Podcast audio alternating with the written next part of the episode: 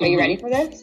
I'm ready. You got your earbuds? Yeah, I got them in, so should be good to go. So I got to ask you, because the podcast is called Behind the Wheel, are you always behind the wheel? Sometimes, yeah. So living in Baltimore, in the inner city, I was present when the Freddie Gray riots occurred. Baltimore was actually the first city in America to come up with a essentially legal way to ban African Americans' property ownership within white residential areas. SnackNation is a two-sided marketplace where we introduce artisanal and emerging brands, mainly snack brands, to consumers at key moments where they're most engaged. Hi, I'm Derek, and this is Behind the Wheel, a show dedicated to highlighting the accomplishments of ordinary people who are doing extraordinary things within their communities. Check us out on Spotify, iTunes, or wherever you find your podcast. Good morning and welcome back to another episode of Behind the Wheel. I'm your host, Derek Oxley, and today's episode is brought to you by the folks at the Creative Running Collection, an eclectic ensemble of artists from all walks of life and disciplines. I mean, we're talking established to wannabe writers, actors, directors, artists, bloggers, vloggers, videographers, podcasters, journalists, producers, and editors who are passionate about creating content for running and entertainment purposes. Still, but more importantly, they inspire people to pursue a healthy lifestyle by helping them identify their purpose, maximize their potential, accelerate their growth, and continuing the cycle. In other words, they help people iMac their life. So, if you've got some hidden talent and you're looking for a safe place to express, hone, and display your talent, shoot them an email at the behindthewheelmorningshow@gmail.com. If you're an entrepreneur or small business owner or know of an entrepreneur or small business owner looking to advertise on the Behind the Wheel podcast, but weren't certain as to whether or not there was a possibility, we have eliminated all the guesswork. It certainly is a reality. Who's this we you're talking about? You know it's just you. We're going to go with we. Let's try.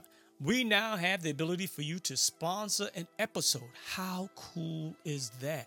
Your ad can run pre, mid, or post-roll. Simply visit coffee.com/BTW podcast. The details will be in the show note. That's ko-fi.com/BTW podcast. And one of the cool things about coffee.com is it allows supporters of the show to buy me a cup of coffee.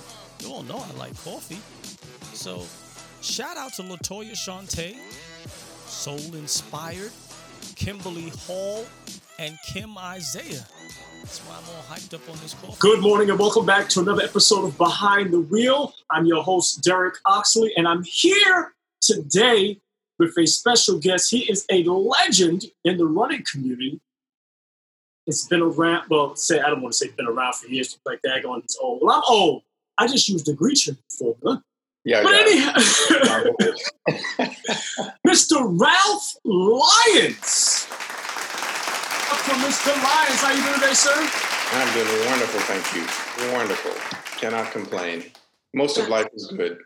Yeah. I've been following you for some time now online and on always insightful posts. So for those folks who may not be familiar with you, I want you to tell me a little about yourself, how you started on this road to running. Well, my running career started unbeknownst to me, actually.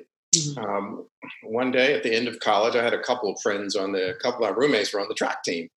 So I didn't, decide to go on the track team. I actually went down for crew one day as a freshman and talked to the coach. He said, I think how much you weigh here? Let's figure you out here. So you're 125 pounds.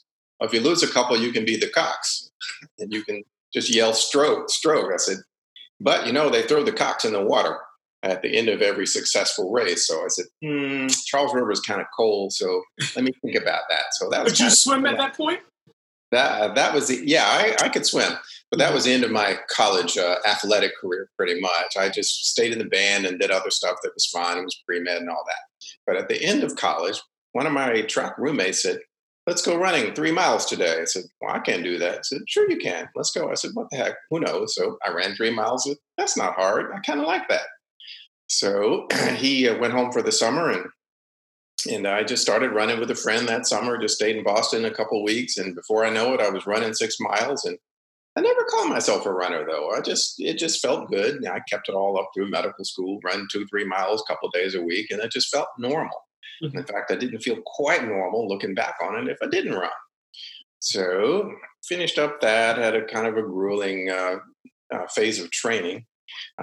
Moved away from Atlanta for a while and came back, and I saw all these people doing this thing called the Peachtree. There's like 50,000 idiots out there running on the 4th of July. And I said, why on earth would they want to do that? Don't they know it's hot, humid, hilly?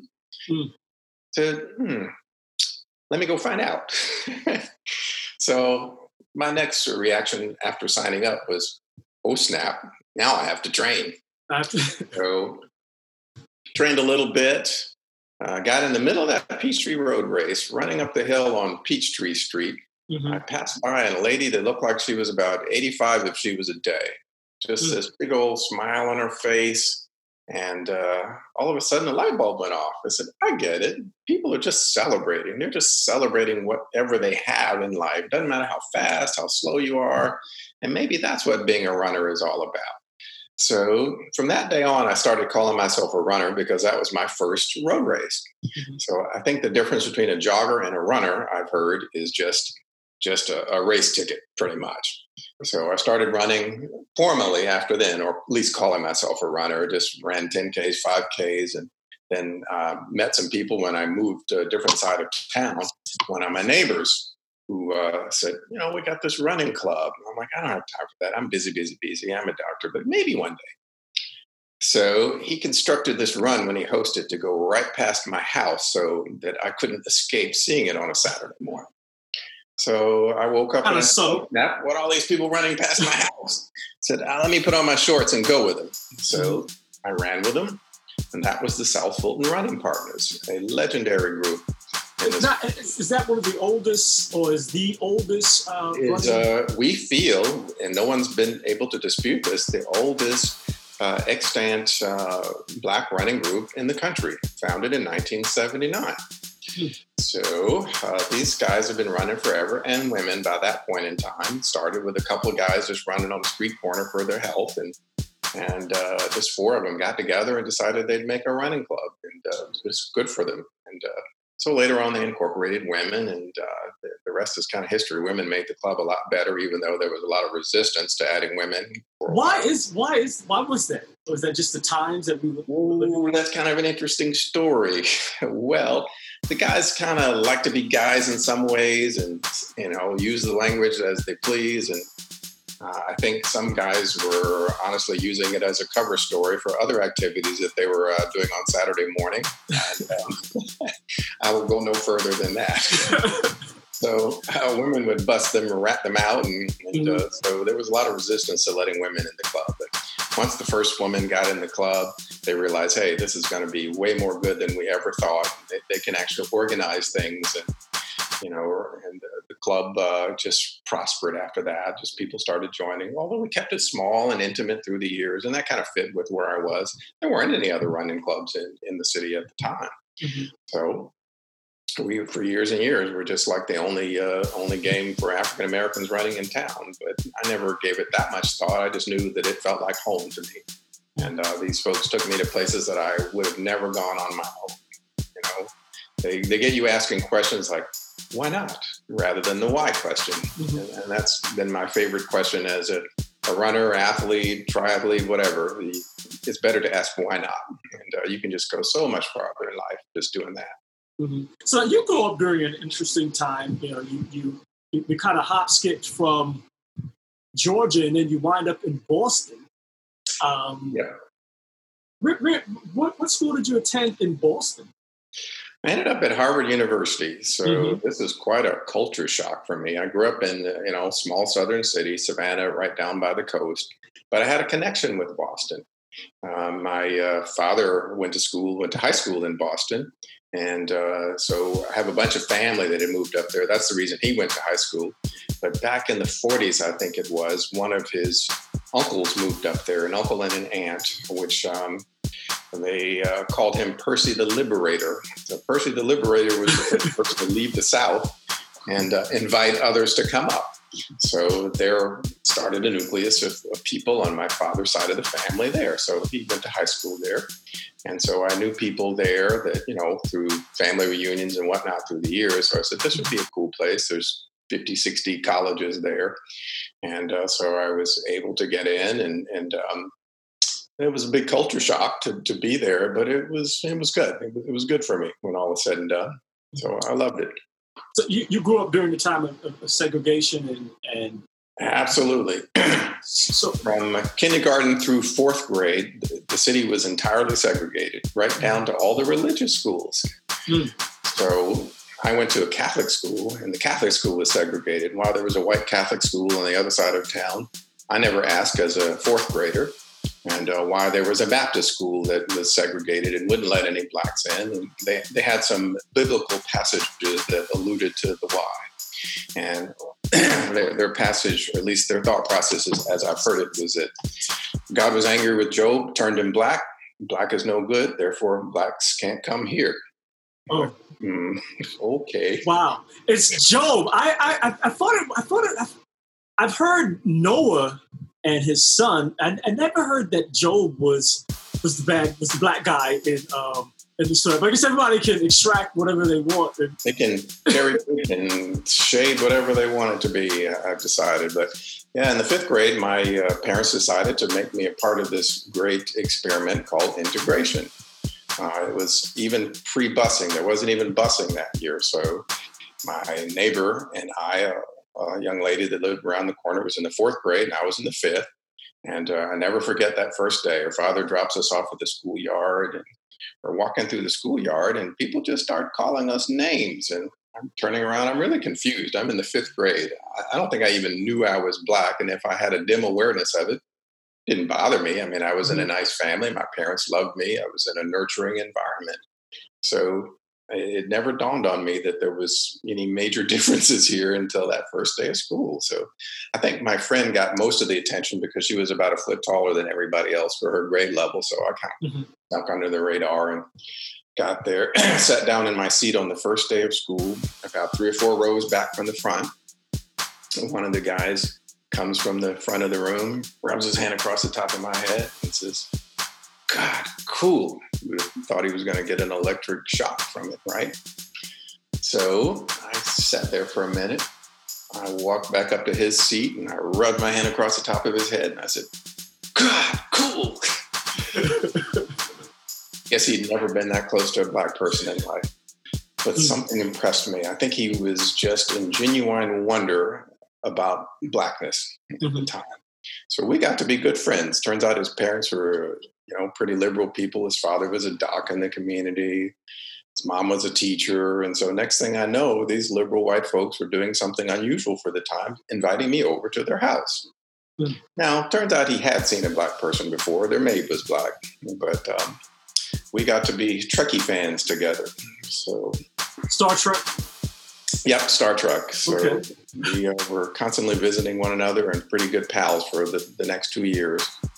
In the sixth grade, I decided I would run for class president, being that I'd integrated the school. What possessed me to think that? I don't know.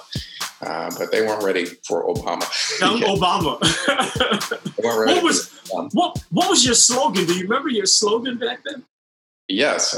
Bill Robertson, who was my friend from that day one in fifth grade, was my campaign manager. He made little buttons that said, there's no denying we need Ralph Lyons for president. I think the slogan had something to do with it, not Chicago. It wasn't me. It was the slogan. It was the slogan.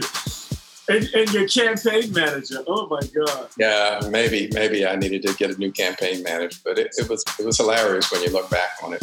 Yeah, no denying we need Ralph Lyons. So now, did you know you were a part of an experiment or you were just going to the school? Or was there I kind of knew. You have a dim awareness. Your parents tell you what to do when you're in the fourth and fifth grade, and you don't question them too much. They have brainwashed you sufficiently by that age where you think it's a good idea. So, no, I didn't even question it. They said it was a good idea. I figured they had my best interest at heart. So there we went. So even the Catholic schools a year or two later decided that, yeah, it's okay to take these black people in. Maybe times are changing on us. This is around about 1965. So, you know, those are the times back then. And so you see, I remember seeing Malcolm, and I guess this is just Spike Lee's version or take on it. He's in the classroom and he's telling his teacher he wants to be, I think it's an attorney. And he said, no, why don't you be a carpenter? You know, Jesus was a carpenter. So what gave you the idea, you know, you wanted to be a doctor? Were you met with any obstacles or, well, I'm sure you met with obstacles or resistance or redirection? I think that I'm just lucky. I think it's no fault, you know, mine that I was just born with good parents. They called the cohort that my parents were involved in at the time of parents and students. They called us upwardly mobile. That was what they called us at the time. Folks that are starting here and wanted to get there. So they had us sufficiently brainwashed by the time we got to high school that, you know, you knew you were going to college. You didn't know why, but you knew that was just the normal thing to do. That's just what you did. And it was after that is to choose your professional career. So choosing to be a doctor, teacher, lawyer, those were the things within the paradigm, the role models in the community that I could see. There were Black doctors in the community. There's certainly lots of teachers that were well respected in the community at the time. And so you couldn't really think outside the box too much. I couldn't have thought that I wanted to be a newscaster or things that were not within my purview role models. So I think you sort of gravitate towards what you can see in your mind. And once you get your head above water, so to speak, to be able to see that it's really possible for you. And if you have an interest, then you just pursue it. And you rely on that background of brainwashing to go forth with it. Brainwashing is not all bad. When I arrived at college, it was the age that apartheid was being protested. So in the middle of all of that, we got to hang out and protest. And we wanted our school to divest of all of their stock invested in companies that were in South Africa at the time to help dismantle apartheid. So it was a good culture to be in. It was, you know, a protest culture, a slightly different stripe, but it was a good place to be. It's good to be in the formative years so that you can see the value of it looking back over it. Yeah, so there's this balance of, I wouldn't have taken you for an activist protest. You know, you're sort of like low-key behind the screen, almost like there's a shadow here. Who's this guy? You know, basically a nerd. A Trekkie. It's okay. No, it's cool. I don't. I like nerds. I'm probably a nerd myself, but anyhow. So when I post things or just the insight that you provide online. Your take on our current environment is part of the reason I had shown your experience with. I think it comes from a place of your experience and your past. It comes from, you know, what life your parents lived. You look at what their challenges were in life, and you look at what their strivings were for a better world. And, you know, they lived in a really much tougher world than we live in now. My mother was a pretty fair-skinned person, and my father and my mother traveled, you know, when we were young. And I remember them telling me stories where there's places that you couldn't stop. That movie, The Green Book, is really real. They had to use that Green Book to figure out where they could stay and spend the night if they were traveling. Plane travel wasn't common back then. People drove. So whenever they had to stop to get gas or run to a store, my mother was the one that ran into the store because she could blend in, so to speak. And my father couldn't. Those stories just never leave you over time. My father was pulled over by a policeman locally. My sister told me when she was in the car just last night, she said, the man had his hand on his gun, really shook up my father, just let you know that no matter how high you rise in the community. And my father was a very prominent businessman in the community. He was successful at a time in real estate when no one else was. He was really the pioneer Black realtor in the city of Savannah. So no matter where you are in society, it brings you back down to earth sometimes when you hear this story about the power structures of the world. So you kind of see the bigger and bigger pictures as you go along, and You know, you see the macro scale when you get to college and you say, gee, you know, racism really is systemic if you've got apartheid. And we're maybe not apartheid, but, you know, we've got redlining and things that were immediately detrimental at large to people of color. We didn't live in integrated neighborhoods back then, and I didn't question why. But now you know why as time goes on, because it wasn't even within the possibility for so many people. And that's just generations of wealth that was not achieved. So systemic racism, you give it a label later on in life, and you're able to. You're just making empiric observations when you're young, and as you grow older with it all. So, yeah, you know, we knew that we had to be twice as good. That's just something that was instilled in us explicitly, implicitly, and by the culture that we lived in order to survive and be prosperous. I found myself trying to educate a person of color who thought that no oppression existed about a few things. Even this morning, I was upset that she thought that no oppression existed. I said, well, you know, that's just not my lived experience. Mm-hmm. My father, in fact, was very fortunate starting in business that there was a black bank in town so that you could get money to fund and grow your business. If there wasn't a black bank, it wouldn't have been possible for him. So back when he came along, he started his real estate business in the 1950s. So he was the only one there. A year before he started, there was an organization called the Realtors, the National Association of Realtors, but you couldn't join that as a black person. Mm. So another chapter called Realtist, just sort of a variation of the name, developed an organization in Florida. So he became the second chapter in the U.S., having decided he'd form his own chapter of Realtist in Savannah, nurtured a lot of young people into business as they came along and nurtured them. And they have been still giving an award, I think, until this day in honor of my father. He's long deceased for 20 years, but just in appreciation for the things that he did to nurture other black people unselfishly into business. So, you know, that's a part of stuff that's really no fault of mine, but I feel obliged to use that platform, use that knowledge as you can see things at 30,000 feet mm-hmm. and to educate people as gently as I can. For those that are not educable, I have learned to write them off, at least at this point, because I have more years behind me than I have years ahead of me. Yeah. So were you able to change her thinking or view, or is she this person though? I don't know. I just tried to be gentle. I found that if you insult people, it turns them off and they're not open whatsoever. But my final sentence was, well, I like to just give people a different lens with which to view things with historically whenever possible. And I just left it like that. If they're open, they will grow on their own. If they're really closed, it just isn't going to happen. And I've got a make space for other good positive things that I can do and leave that alone. So I don't think I make much ground on Facebook. It's tough soil sometimes. Tough, it seems soil. Like. Not fertile soil. Not fertile soil and oil sometimes, it seems that way. But we're living in a time where it seems like there's this elitism and trying to, I guess, you know, this liberal elites seem to like get a make going to school or educate yourself seems like that's a bad thing now.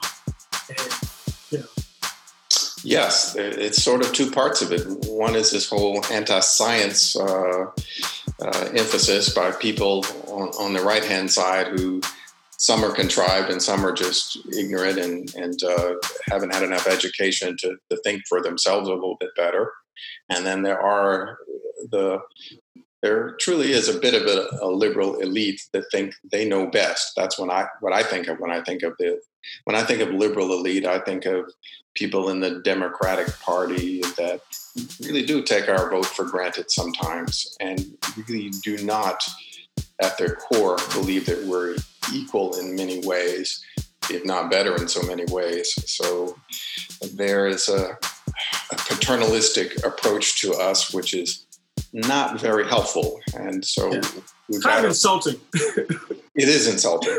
we have to maintain our independence, mm-hmm. and we have to stop at times and make people earn our vote in ways that we should in order to keep them honest and be our own power brokers, so to speak. If you want us, this is what you got to do, what you got to think, and this is how you have to relate. Let's teach you how to relate to us. So I think we need more of that. And I hope for that as time goes on. I hope to harness a lot of this mad energy that's been going on to something that we can channel. Yeah, because it seems like there's this constant left-right debate, and you know, primarily I've noticed it now with this cancel culture. And recently there was a letter that was that Harper's Magazine put out, and they got a bunch of authors to kind of sign on to it, and it was about cancel culture. And as soon as some people realized that they potentially would be canceled because they signed the letter about cancel culture, they started trying to distance themselves from the letter, which is like the only. And one of my favorite authors, Malcolm Gladwell, was on the list, so he signed the letter. He's like, I thought that was the whole point of the letter. I looked at the list, and there's some people, you know, who are on the list that I didn't necessarily agree with, mm-hmm. but in terms of just canceling, so that's what I thought, that was the whole point of it. And so people was like, no, I was mistaken. I apologize. I like, that's about you. That's about you. It's not me. No, me? No, I don't want to be canceled. No.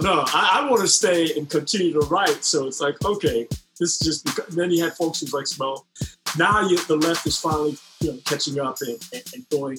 They're seeing that the harm that I guess has come from cancel culture. And I just thought the whole thing was just ridiculous to me. I think it's a passing fad because it's a term that's difficult for people to, like me, even to wrap my head around. Mm-hmm. You know, so we'll see where it goes and see what happens. It's to me kind of like defund the police. It's not a good moniker.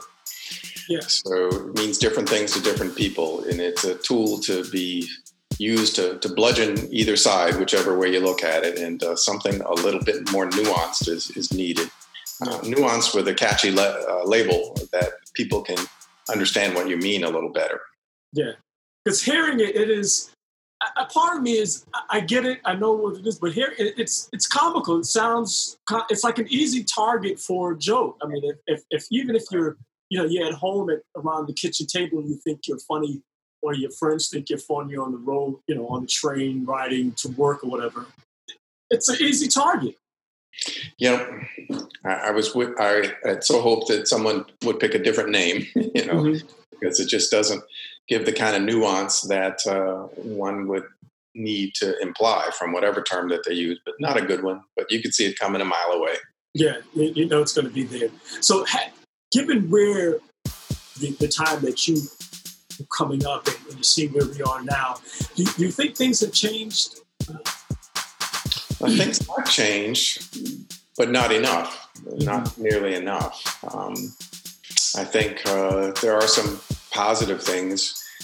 With regard to the African-American running community, I would say there's lots, in the endurance community, there's lots and lots of positive things. What I've been able to see in my longevity in this avocation in mine is that there is larger and ever larger amounts of people exponentially being proactive about their health and their longevity. And that's a great and wonderful thing. So we're not the only show in town. We choose to be who we are, and we're going to be small, and we're going to be mentors out there. So that is good. But if you go back to the larger parts of society, I think there's a lot of room to be educating our kids in a different way to be able to deal with a world that still has great challenges in it, great challenges. And with places that are difficult to penetrate, roadblocks, they're there, but they're just more subtle. In some ways, the Jim Crow South was a little easier because you knew who your enemies were, you knew who your friends were. People would call you a bad name, and you knew who they were. In some respects, it might be moving back towards that way, but it was easier. Nowadays, it's corporate culture. You submit a very qualified resume, and someone decides that this person is a better fit than you. And it's hard to get a handle on that sort of implicit bias and move forward. I'm not sure about, education of our kids, not just their school education, but maybe their education about the bigger picture of history that allows them to see the whole arc. I think some of the millennials give me hope because I'm not angry at all of these people rioting.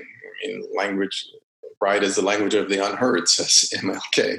And I think that's just, people have been unheard and they've realized that things in the past haven't worked so well. It's sort of like Malcolm X or MLK. Is it the ballot or the bullet you guys want? So maybe some people don't want the bullet, and maybe some people see that there's perhaps a better way. It could be a trend or a fad, but nonetheless, it's one that'll push the needle maybe a little bit more forward in this turbulent time that we're in. So my parents from Barbados, they migrated here to the States. And coming up, they never talked about, I remember conversations about race, black, white, nothing. It was just, we brought you here to this country to get a better education, and, we're heading back home. And that was it. So in terms of just race and how people were treated, and none of that came up. It was just, we were here in this country. Do you think that this is a common point of view from people coming from majority black countries, like all of Africa, where race is not part of the discussion because everybody's black? You take it for granted that in your world that everybody's black, and there's, racism is not something that you discuss from day to day. You move for better opportunities, and there's maybe tribal friction and so forth that happens. But when you move to another country, maybe race is an afterthought for folks that come that are secure in who they are and who they grew up with. Mm-hmm. You've not been bludgeoned at an early age, that you're different. Because you weren't different. Everybody was black. You were the norm.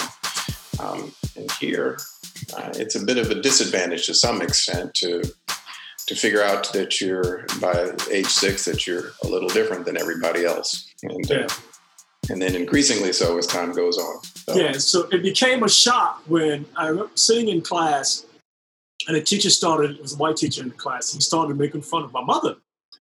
And he called her Casper the Friendly Ghost. And I thought it was, it was a ghost because I never see her up at parent conference meetings. She wasn't engaged in that. But I didn't go home and tell my mother because I was like, she's not going to come up to the school. Nothing's going to happen. But that's when I realized, there's something different here. And not being able to, it was a young age, not being able to have the words or to be able to put it in. You just kind of live with it. Oh, okay, I see what happened.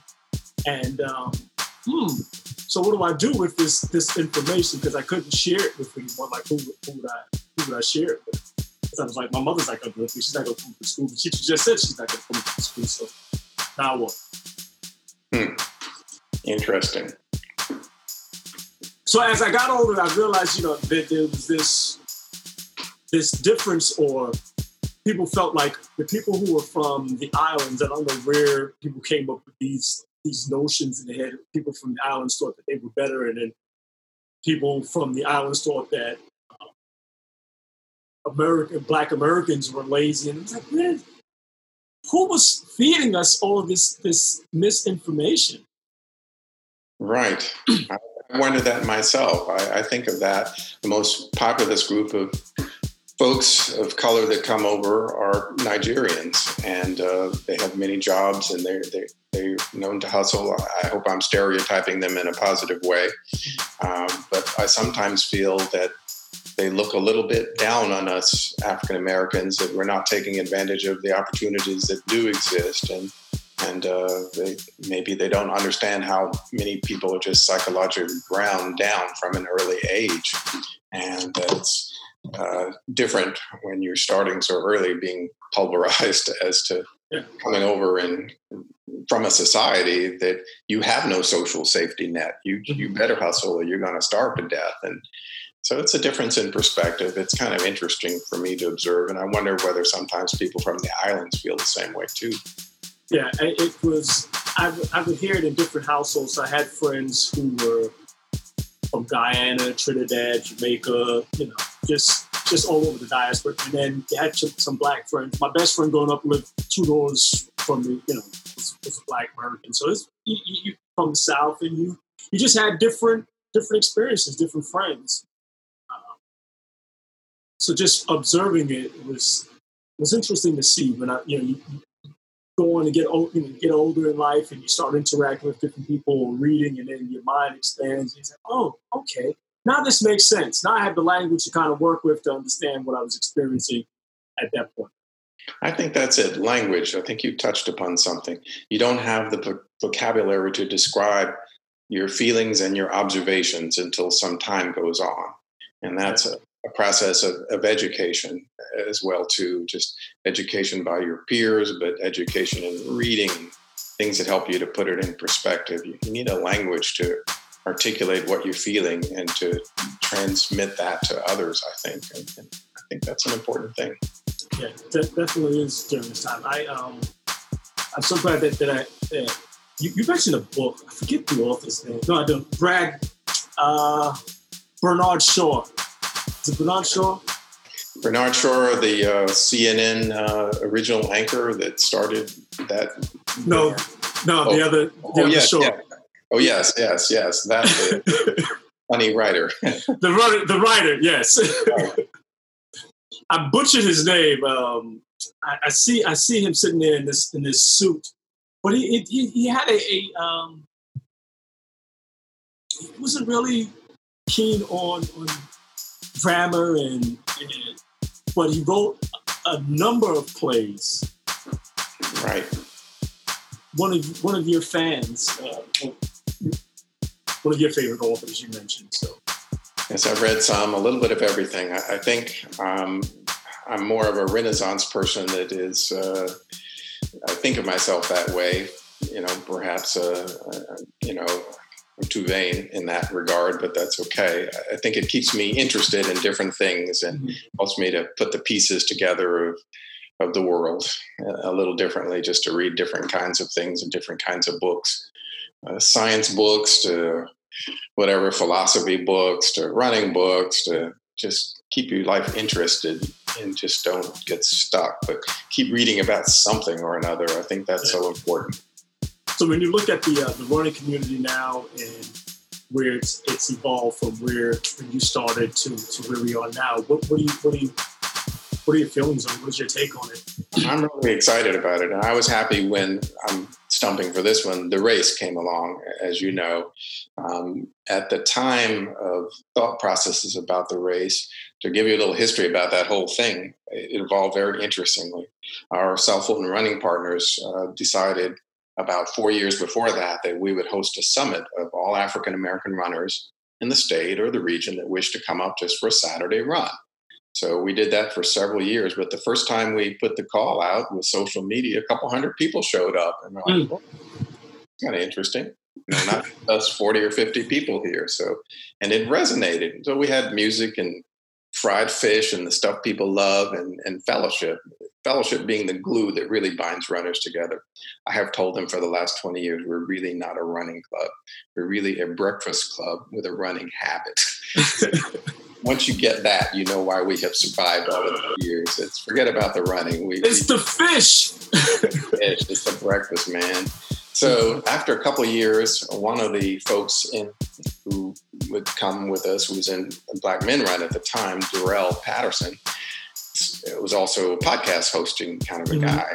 Mm-hmm. But, why don't we just have a panel discussion?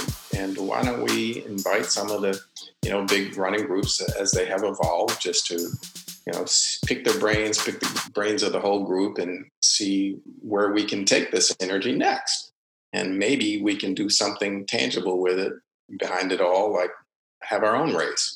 So we held that first summit meeting, and it was recorded and made into a podcast. But there was just this general feeling that we have everything we need to make a great race here. We've got social media reach, we've got enthusiasm, we have got all the expertise, people that know how to run races, people that know how to time races, people that race very proficiently, and people that can reach all of those folks. Is we have everything we need.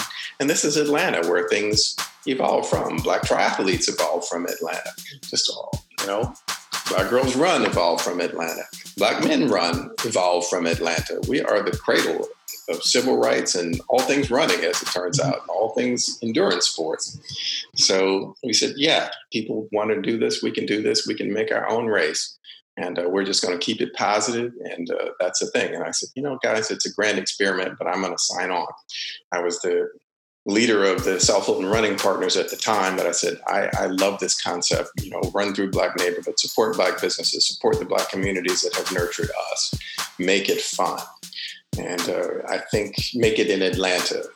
This has all the formula for a great event, even though it's still an experiment. So we have to stay together. We have to stay positive with this. We've got to give it what we can give it and let the naysayers walk on by and not give them a second thought. So it turned out to be beautiful. So I love it. And it's just another step of evolution, of good evolution, that I've been proud to be a part of and a witness to. So it's been cool. Yeah, it has been interesting watching the running community evolve throughout the years. I don't know what happened in 2013, but it seems to have been an explosion. You know, where people were starting different run groups or running clubs, starting to take their health, fitness seriously. There's social media to be able to connect in a way that we weren't able to connect in the past. In the old days, South Fulton Running Partners had to get on the dial telephone and call. Run is at Johnny's house. You know? That's good. Wait a second. That just seems so. It could have been. You guys had touch tone. It was Oh my God! Imagine calling 100 people. Oh, well, there was only 30 or 40 back then, or maybe 20 or 30 even at the beginning. So it wasn't as big of a deal. But yeah, you know, that's how it was. And they met at the same place for years and years. And the first guys would meet there with a couple of Dixie cups, some of which they pour wine in, and, you know, sometimes have a few smokable substances. It was the 70s after all. And so that's the formation of the group. So. The social aspects are the glue. The social aspects, the breakfast and the social aspects. Right. So I'm wondering, were you guys, at what point did you start running with like watches and tracking your times? As soon as watches evolved. That was it. It's like, we're putting it on. Okay. I'm into the metrics here. I can run faster, you know, higher, whatever. And so, yeah, I think right from the get-go, people adopted all the technology to help them. And I'm a fan of George Sheehan, too. I used to read a lot of George Sheehan books. He was a cardiologist that ran, and really it was a philosophy book about running. And I would always quote a philosopher and then write a chapter about the psychology of running. And one of the things in one of the books struck me as true back then and even now. It's that people do not more often pursue the healthy behavior for the healthy behavior alone. They don't eat better because it will make them smaller, or that it will make their cholesterol better or their blood pressure better. They eat better because it'll help them to catch up with Bob, who's running faster than they are. They want to be smaller so they won't get left behind. And all of the healthy things are just a byproduct of the enthusiasm of running.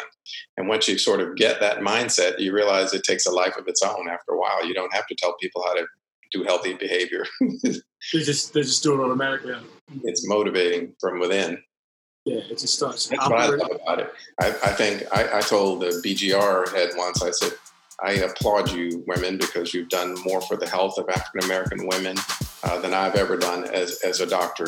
You know, people are motivated from within to take charge of their life and to be proactive. And that's something that, you know, I struggle with in the office. I can give you good advice, but unless you've got something that really motivates you and gets to the core of you, if I can do that, I got you. But I think y'all are more successful than me at that. So I applaud you for making that happen.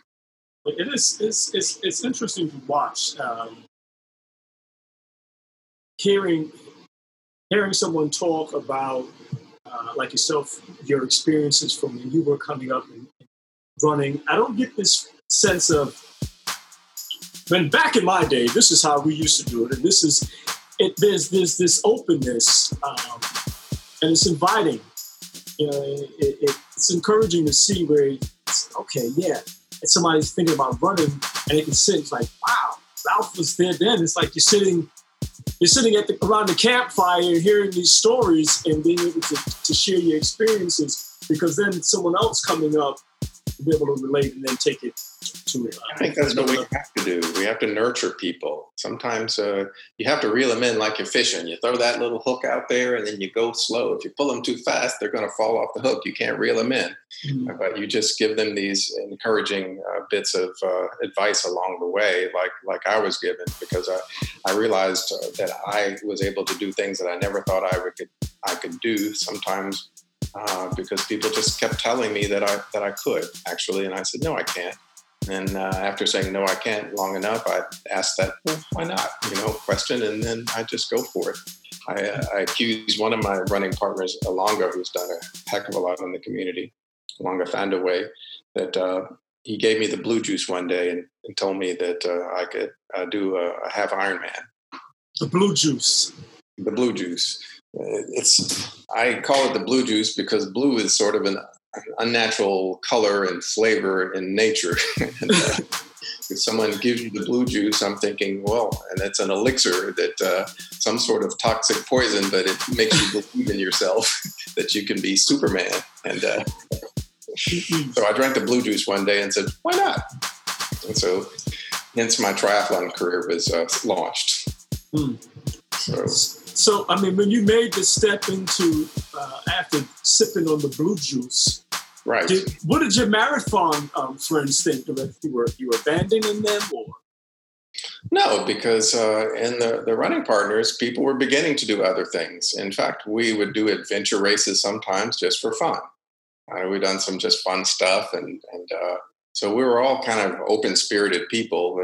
It's a why not group of people, I think, in general. So, and some started branching off and getting bikes and really getting to be good cyclists. They'd still come back because running was still their core. The group, is where their heart is, and no matter where they wander to other things. Very few people have ever left the group, and,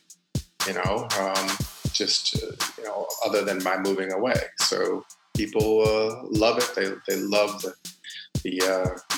the togetherness that it has given us, the quality of life. And it's really about quality of life that you achieve with these organizations more than anything else. It's not about running faster in the long run, because your speed degrades, believe me, over time. But your friendships never degrade. Yeah. So that's what's important to know. And your friendships are what add quality and meaning to your life. You do things together. We do road trips together and have a great time. We'd be like a bunch of college kids. We were in our 40s then, and we'd drink too much, stay up too late at night, and we get up and run again the next day. So, it was just wonderful, fun stuff, and you just never forget that. And something to hold on to. It's quality living. There's almost like, do you think there's a religious sort of experience that happens when you start running that kind of keeps you coming back? For some, I don't mean like in the church, shouting. And... Yeah, some might see a burning bush along the way and have an epiphany. I think I've had a few mini epiphanies along the way. Mm-hmm. I think sometimes the epiphany comes about 2/3 of the way through training, when you're doing that first marathon and you're very doubtful that you can actually finish this thing. But somewhere magically, you just follow the program, have the people sipping, giving you the blue juice to sip on the whole way through. Then about 2/3 of the way through, you say, oh, I think I can do this. And then you do it, because you've had friends that have actually gone before. You wouldn't have even conceived it if you didn't have friends that have already done it. But it's just really cool. And to see people do Ironman and to be connected by the social world, to see, oh, there's some people that have been out here for 15 or 20 years already doing, and I didn't know that. So just puts more possibilities in your mind, in your heart. But your first group never leaves you. Running is still your core, even though you love other things and you love the connections and the improvement in your life from the other social worlds that you are a part of. But you come back to your core group and all is said and done, and they'll always be with you. So where can folks find your memoirs? My inbox? Your memoirs. Well, my memoirs. Okay. Well, I've in my mind right now, since I've yet to put them in writing. But that'd be a good idea one day. That's the plug. You said to plug it, right? You said thank you for making it plug there in advance. I'm looking forward to it. I mean, because it seems that would be a story worth telling. It's rich. I mean, my life has been very rich, and even the difficult parts have been rich. And I think you can use the difficult parts to enlighten and to help people guide them towards the future too. So you can't begrudge the difficult parts. Sometimes you just have to use them and use them as constructively as you can. So yeah, I don't, begrudge the difficult parts of my life. Not really when I look back on it. If I can remember to use them constructively and not get too bogged down in the day-to-day news cycle. So. Well, Ralph, thank you so very much. And I mentioned to you, I've got to go and look up the name Lyons. It was at a run yesterday in Central Park, and they were talking about Seneca Village. And when I tell you the Parks Commissioner, Silverman, he mentioned the family name, and I was like, I got chills. It was like, this would be great for the story if I called you and said, Ralph, I got to find out who my people are up there. I think this might be something I've got to investigate, because Lyons, I'm like, it's not far-fetched. Not a common name. It's not a common name. Yeah. So I immediately, I literally got chills. It's like, I wonder. And I was still in Central Park when I sent you the message, because I was curious. I was like, wow, this is something I've got to go now.